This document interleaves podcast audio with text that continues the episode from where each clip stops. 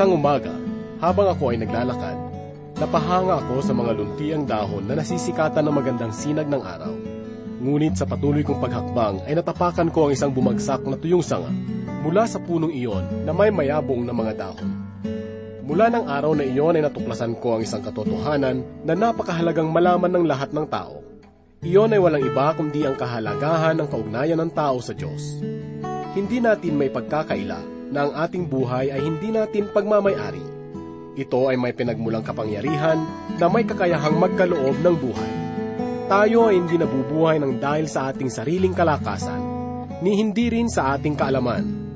Tayo ay mga nilalang lamang na binihisan ng Diyos ng kanyang larawan. Marahil ay patuloy pa rin kayong naghahanap ng tunay na kahulugan ng buhay. Marahil matagal mo nang inaasam na maunawaan ang katotohanan. Kaibigan, ang sandaling ito ay nararapat sa iyo, sapagkat sa mga sandaling ito mo matutuklasan ang mensahe ng Panginoon mula sa banal niyang salita, ang Biblia, na sa atin ay yahatid ni Pastor Rufino de la Peret sa mga talata na matatagpuan sa Aklat ng Kolosas, unang kabanata, talata 18 at sa mga talatang sumusunod.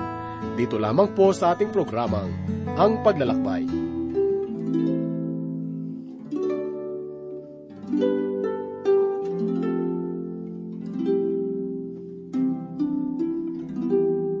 Sinabi ng Panginoong Hesus, Hindi ba't ang buhay ay higit na mas mahalaga kaysa pagkain? At ang katawan kaysa pananamit? Hindi lamang sa tinapay nabubuhay ang tao, kundi sa bawat salitang namumutawi sa bibig ng Diyos.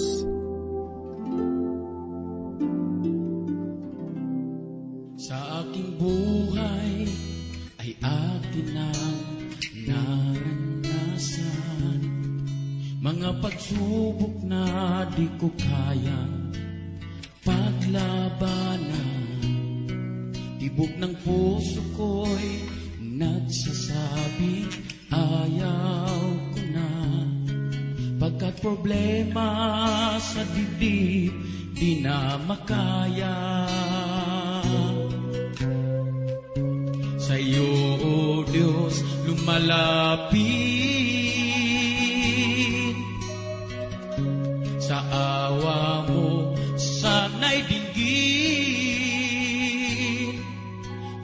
salitang sa bibig sinasambit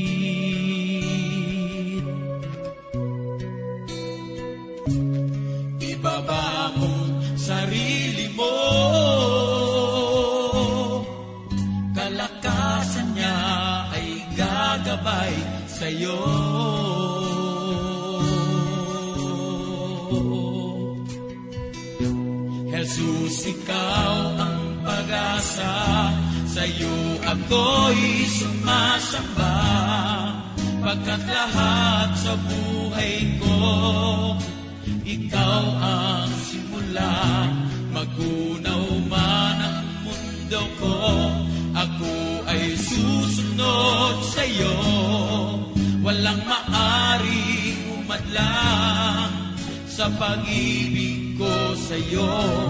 Jesus, ikaw ang pag-asa.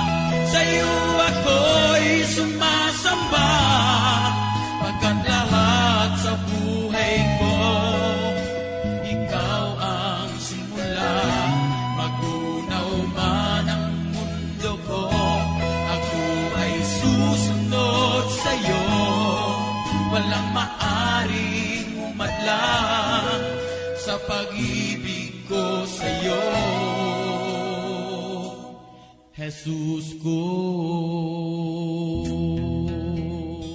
Sumainyo pong lahat ang biyaya at pagpapala ng Diyos sa oras na ito na patuloy na sumusubaybay sa palatuntunan ito. At kayo po ay aking binabati sa pangalan ng ating Panginoong Heso Kristo at purihin ang kanyang pangalan. Muli pong suma sa inyo inyong kaibigan at pastor sa Himpapawid, Rufino de la Peret. Sa oras na ito at tatalakayin po natin ang mga bagay na ginawa ng ating Panginoong Heso Kristo para sa mga makasalanan.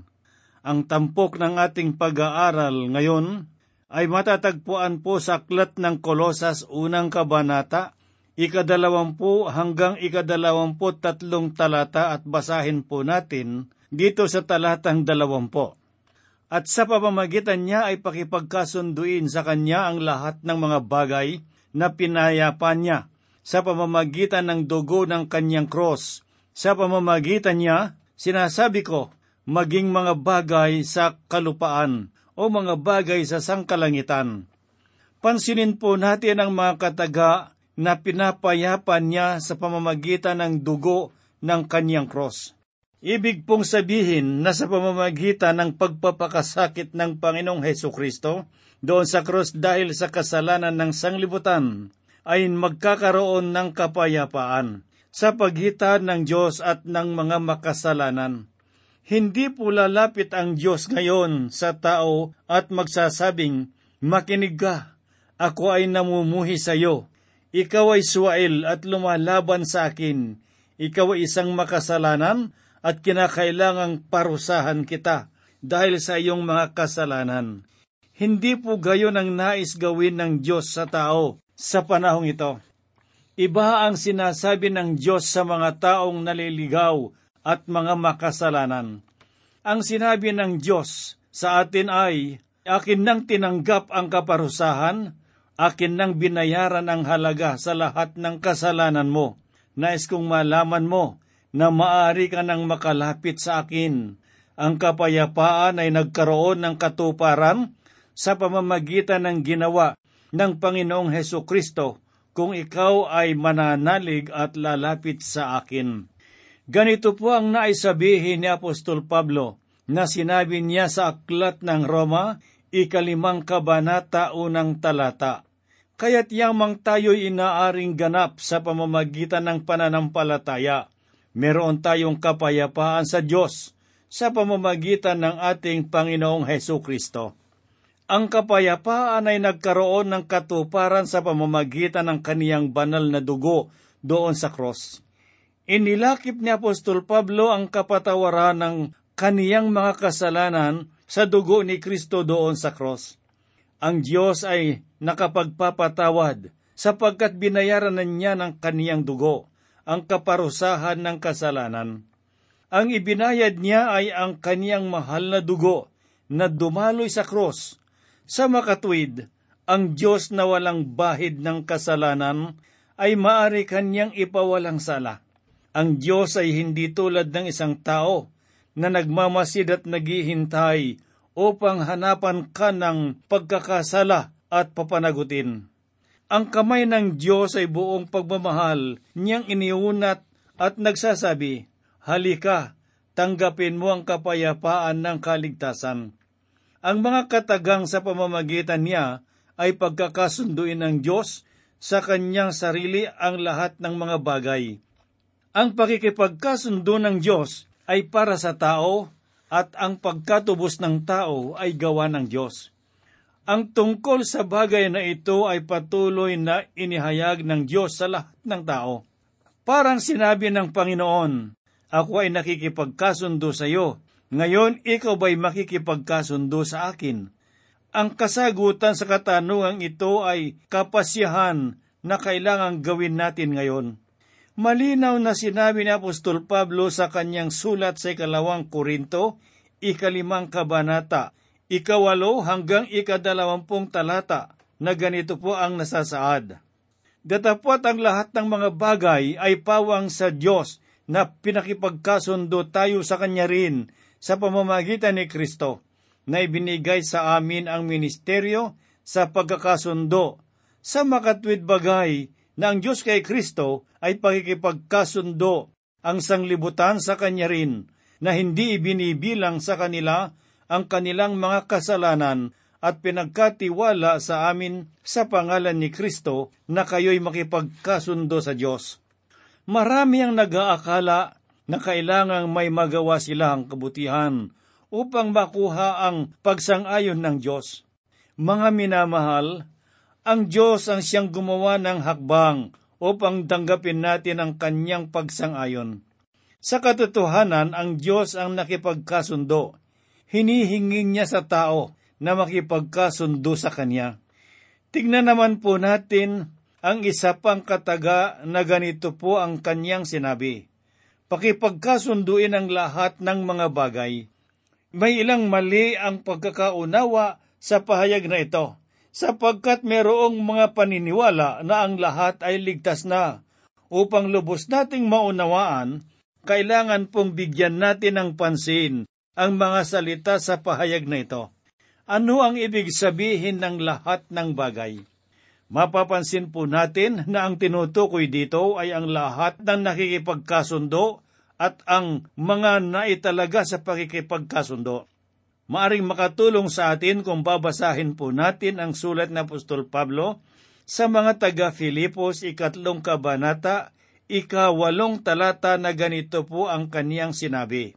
Oo nga, ang lahat ng mga bagay ay inaari kong kalugihan dahil sa dakilang kagalingan ng pagkakilala kay Kristo Jesus na Panginoon.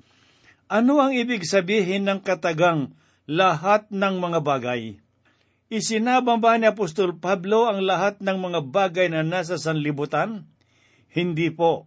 Ang tinutukoy niya na lahat ng bagay ay kalugihan sa kanya. Sa mga naunang talata, isa-isang tinukoy ni Apostol Pablo ang lahat na pakinabang sa kanyang buhay. Ito ang mga bagay na ibinilang niyang kalugihan. Hindi maaring mawala kay Apostol Pablo ang mga bagay na wala sa kanya. Patuloy po na sinabi ni Apostol Pablo, maging mga bagay sa kalupaan o mga bagay sa kalangitan. Mapapansin po natin na tinukoy ni Apostol Pablo ang lahat ng mga bagay na naitalaga sa pagkikapagkasundo. Hindi niya binanggit ang mga bagay sa ilalim ng lupa. Sa aklat ng Efeso, unang kabanata, ikadalawamput dalawang talata, ay ganito po ang sinabi ni Apostol Pablo. At lahat ng mga bagay ay pinasuko niya sa ilalim ng kanyang mga paa at siyang pinagkaloobang maging pangulo ng lahat ng mga bagay sa iglesia. Ang ibig sabihin ng katagang lahat ng mga bagay ay ilalagay sa kanyang kapangyarihan ang lahat ng mga bagay. Sa aklat ng Filipos, ikalawang kabanata, ikasampung talata ay ganito po naman ang sinasabi. Upang sa pangalan ni Jesus ay luhod ang lahat ng mga tuhod, nang nanga sa langit at nanga sa ibabaw ng lupa, at nang nanga sa ilalim ng lupa. Pansinin po natin na ang lahat ng mga bagay ay kikilalanin ang kapangyarihan ni Heso Kristo. Lahat ng bagay na nasa langit, na nasa lupa, nasa ilalim ng lupa, hindi ibig sabihin na ang lahat ay naipagkasundo. Walang binanggit si Apostol Pablo sa mga bagay na nasa ilalim ng lupa na naipagkasundo sa Diyos. Mga minamahal na kaibigan, huwag po tayong padala sa mga mapanlinlang na panukala na ang lahat ay magiging matiwasay. Huwag nating isipin na makakaasa tayo sa Diyos bilang mabuti, mabait at kaaya-aya na tulad ng mabait na ina. Lahat ng bagay ay naipagkasundo sa Diyos. Subalit hindi lahat ng bagay na nasa ilalim ng lupa ay magpapatira pa sa Kanya ngunit hindi sila naipagkasundo sa ano pamang bagay. Ito po ang lugar, ito ang buhay na kailangan nating may pagkasundo sa Diyos. Isa pang kataga na dapat nating bigyan ng pansin ay ang mga bagay na nasa langit. Hindi po lamang tayo dapat na maging handa para sa langit, kundi ang langit kailangang maihanda upang tayo ay tanggapin. Ang Panginoong Heso Kristo ang nagsabi sa Ebanghelyo ni Juan sa ikalabing apat na kabanata, ikalawang talata na ganito po ang sinabi. Sapagkat ako'y paroroon upang ipaghanda ko kayo ng dakong kalalagyan. Sa pamamagitan ng pagkakatawang tao ay bumaba ang Diyos dito sa sanlibutan, at sa pamamagitan ng dugo ng Panginoong Heso Kristo, ang tao ay naitaas sa Diyos. Ang banal na dugo ng Panginoon ang nakapaglilinis ng ating mga kasalanan. Ayon sa aklat ng Hebreo, ikasyam na kabanata, ikadalawamput tatlo at ikadalawamput apat na talata ay naghahayag na ang langit ay kailangan rin na pakipagkasunduin. Tayo po ay dadako sa ikadalawamput isang talata dito sa unang kabanata ng Aklat ng Kolosas, na ganito po ang sinabi ni Apostol Pablo. At kayo, ng nakaraang panahon, ay nangahihiwalay at mga kaaway sa inyong pag-iisip, sa inyong mga gawang masasama, gayon may pinakipagkasundo niya tayo. Hindi hinihintay ng Diyos na tayo ay mangako na maglinis ng ating mukha, isuot ang damit para sa pagsamba o pagpunta sa araw ng pagsamba, bago niya gawin ang pakikipagkasundo. Nakipagkasundo ang Diyos samantalang tayo ay nasa makasalanang kalagayan. Noong tayo ay nasa mga makasanlipotang gawain, at dahil dito, walang sinuman ang makapagsasabi, Ako ay mapapahamak dahil hindi sapat ang inilaan ng Diyos para sa akin. Ang tao ay mapapahamak sapagkat nais niya siyang mapahamak at swail laban sa kalooban ng Diyos ipagpatuloy po natin ang sinabi ni Apostol Pablo. At ako, nang nakaraang panahon, ay nangahiwalay at kaaway sa inyong pag-iisip. Maraming nag-aakala na ang tao ay nahiwalay dahil sa nakagawa sila ng hindi mabuting bagay. Ang dahilan kung bakit nahiwalay ang tao ay sapagkat ang kanilang kaisipan ay hiwalay sa Diyos. At sa ganong kalagayan, nagagawa ng tao ang matinding paglabag sa kalooban ng Diyos. Merong hayagang pagkamuhi at pagsuway sa Panginoon. Isang karanasan sa pagbabahagi ng Ebanghelyo sa dalawang saserdote ng pagano. Ang isa ay may kagalakang tinanggap ang salita ng Diyos at isinuko ang kanyang buhay at tinalikuran ang gawain bilang saserdote ng mga pagano. Ang isa naman ay tumangging isuko ang kanyang buhay na may panunuyang pananalita laban sa salita ng Diyos. Siya nagpatuloy sa kanyang gawain bilang saserdote ng mga pagano na may pagmamataas. Makikita po natin na mayroong pagkakahiwalay sa isip at puso ng tao. Kung biyaya ng Diyos sa ating buhay ay hindi natin magawang maging isa sa diwa ng pag-iisip at layunin sa buhay na ito. Pakinggan po natin ang ikadalawamput dalawang talata na ganito po ang nasusulat. Sa katawan ng kanyang laman, sa pamamagitan ng kamatayan, upang kayo'y iharap sa mga banal at walang dungis at walang kapintasan sa harapan niya, sa katawan ng kanyang laman. Ang katagang ito ay malinaw na kapahayagan na ang Panginoong Heso Kristo ay naghirap, hindi lamang sa anyo, kundi gayon din sa kanyang katawang laman. Ito ay tuwirang pagpapahayag ng katotohanan sa mga maling katuruan ng mga bulaang mga ngaral sa mga panahon ni Apostol Pablo, sapagkat mayroong mga nagsasabi ng pakunwari lamang ang paghihirap na dinanas ng Panginoong Heso Kristo doon sa cross ng Kalbaryo. Patuloy po ang pahayag ni Apostol Pablo sa susunod na talata na sabi niya, upang kayo'y iharap sa mga banal at walang dungis at walang kapintasan sa harapan niya. Walang dungis, ibig sabihin, ganap.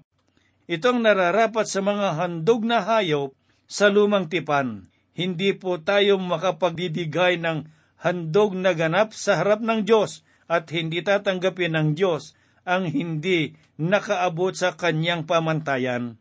Ito ang dahilan kung bakit hindi tayo maliligtas sa pamamagitan ng ating mga gawa o kaya sa ating mga mabubuting gawa at pag-uugali.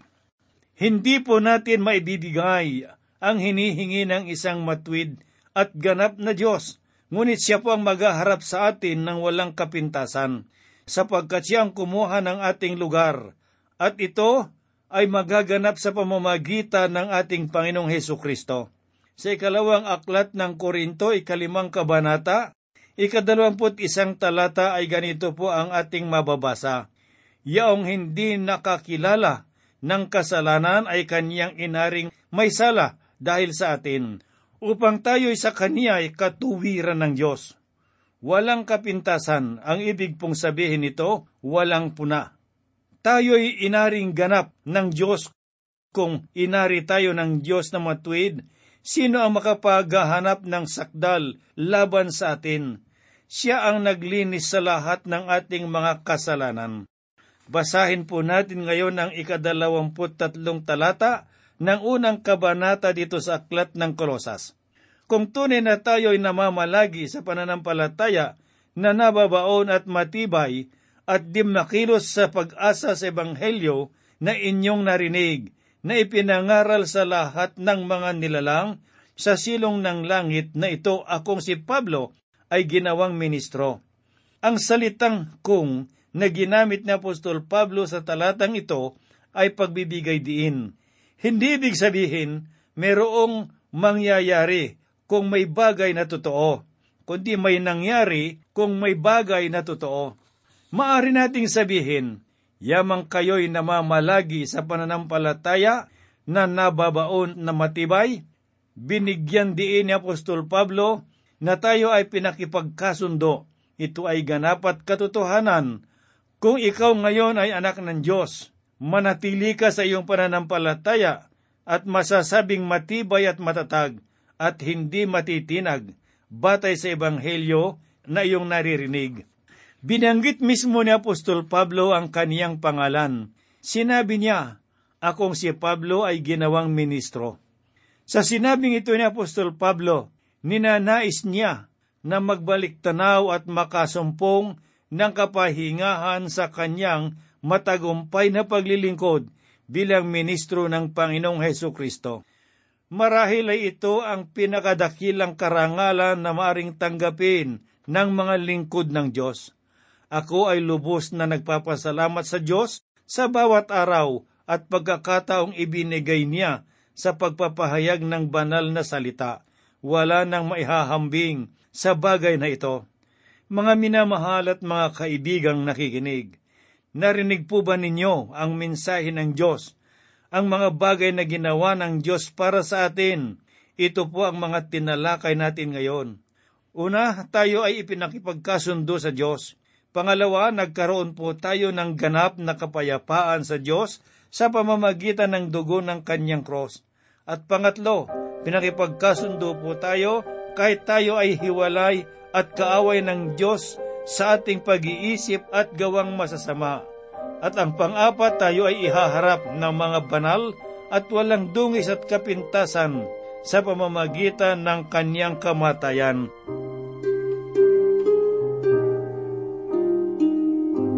Tayo po ay manalangin. Sa oras na ito, dakilang Ama, salamat po sa iyong mga salita na nagbibigay sa amin ng liwanag ng aming kalagayan sa iyo Salamat po Panginoong Diyos ay pagkat Ikaw ay dakilang Diyos na makapangyarihan sa lahat. Ikaw ang aming muog at tanggulan sa lahat ng pangyayari ng buhay. Salamat po Panginoong Diyos sa mayamang biyaya na aming tinatanggap sa iyo araw-araw, nagbibigay sa amin ng kalakasang espiritual.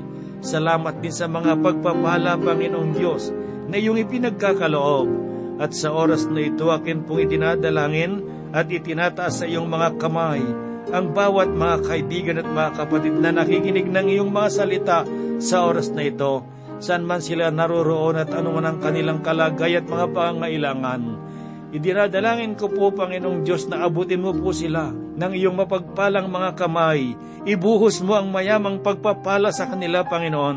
Gayon din ang iyong biyaya upang huwag silang manlupaypay at hindi sila mawalan ng pag-asa. Panginoon, kami po'y umaasa na iyong pagpapala ay tutulungan kahit ng mga kaibigan at mga kapatid na nangas sa bilangguan, do sa mga nasa pagamutan, yung nando sa kanilang mga hanap buhay, sa kanilang mga negosyo, Panginoong Diyos, itinataas ko po sila sa iyo upang sa gayon gabayan mo sila at mamuhay sang ayon sa iyong kalooban.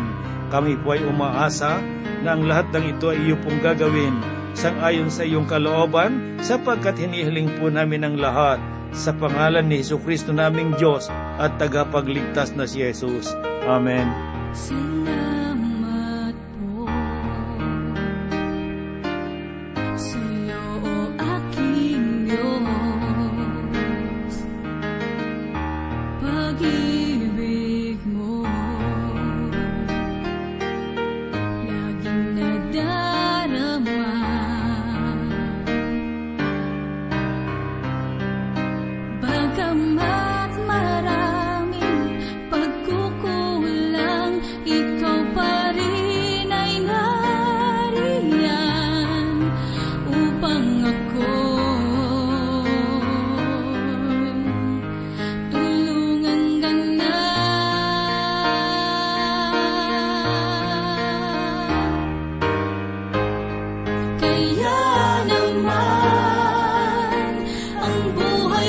sa'yo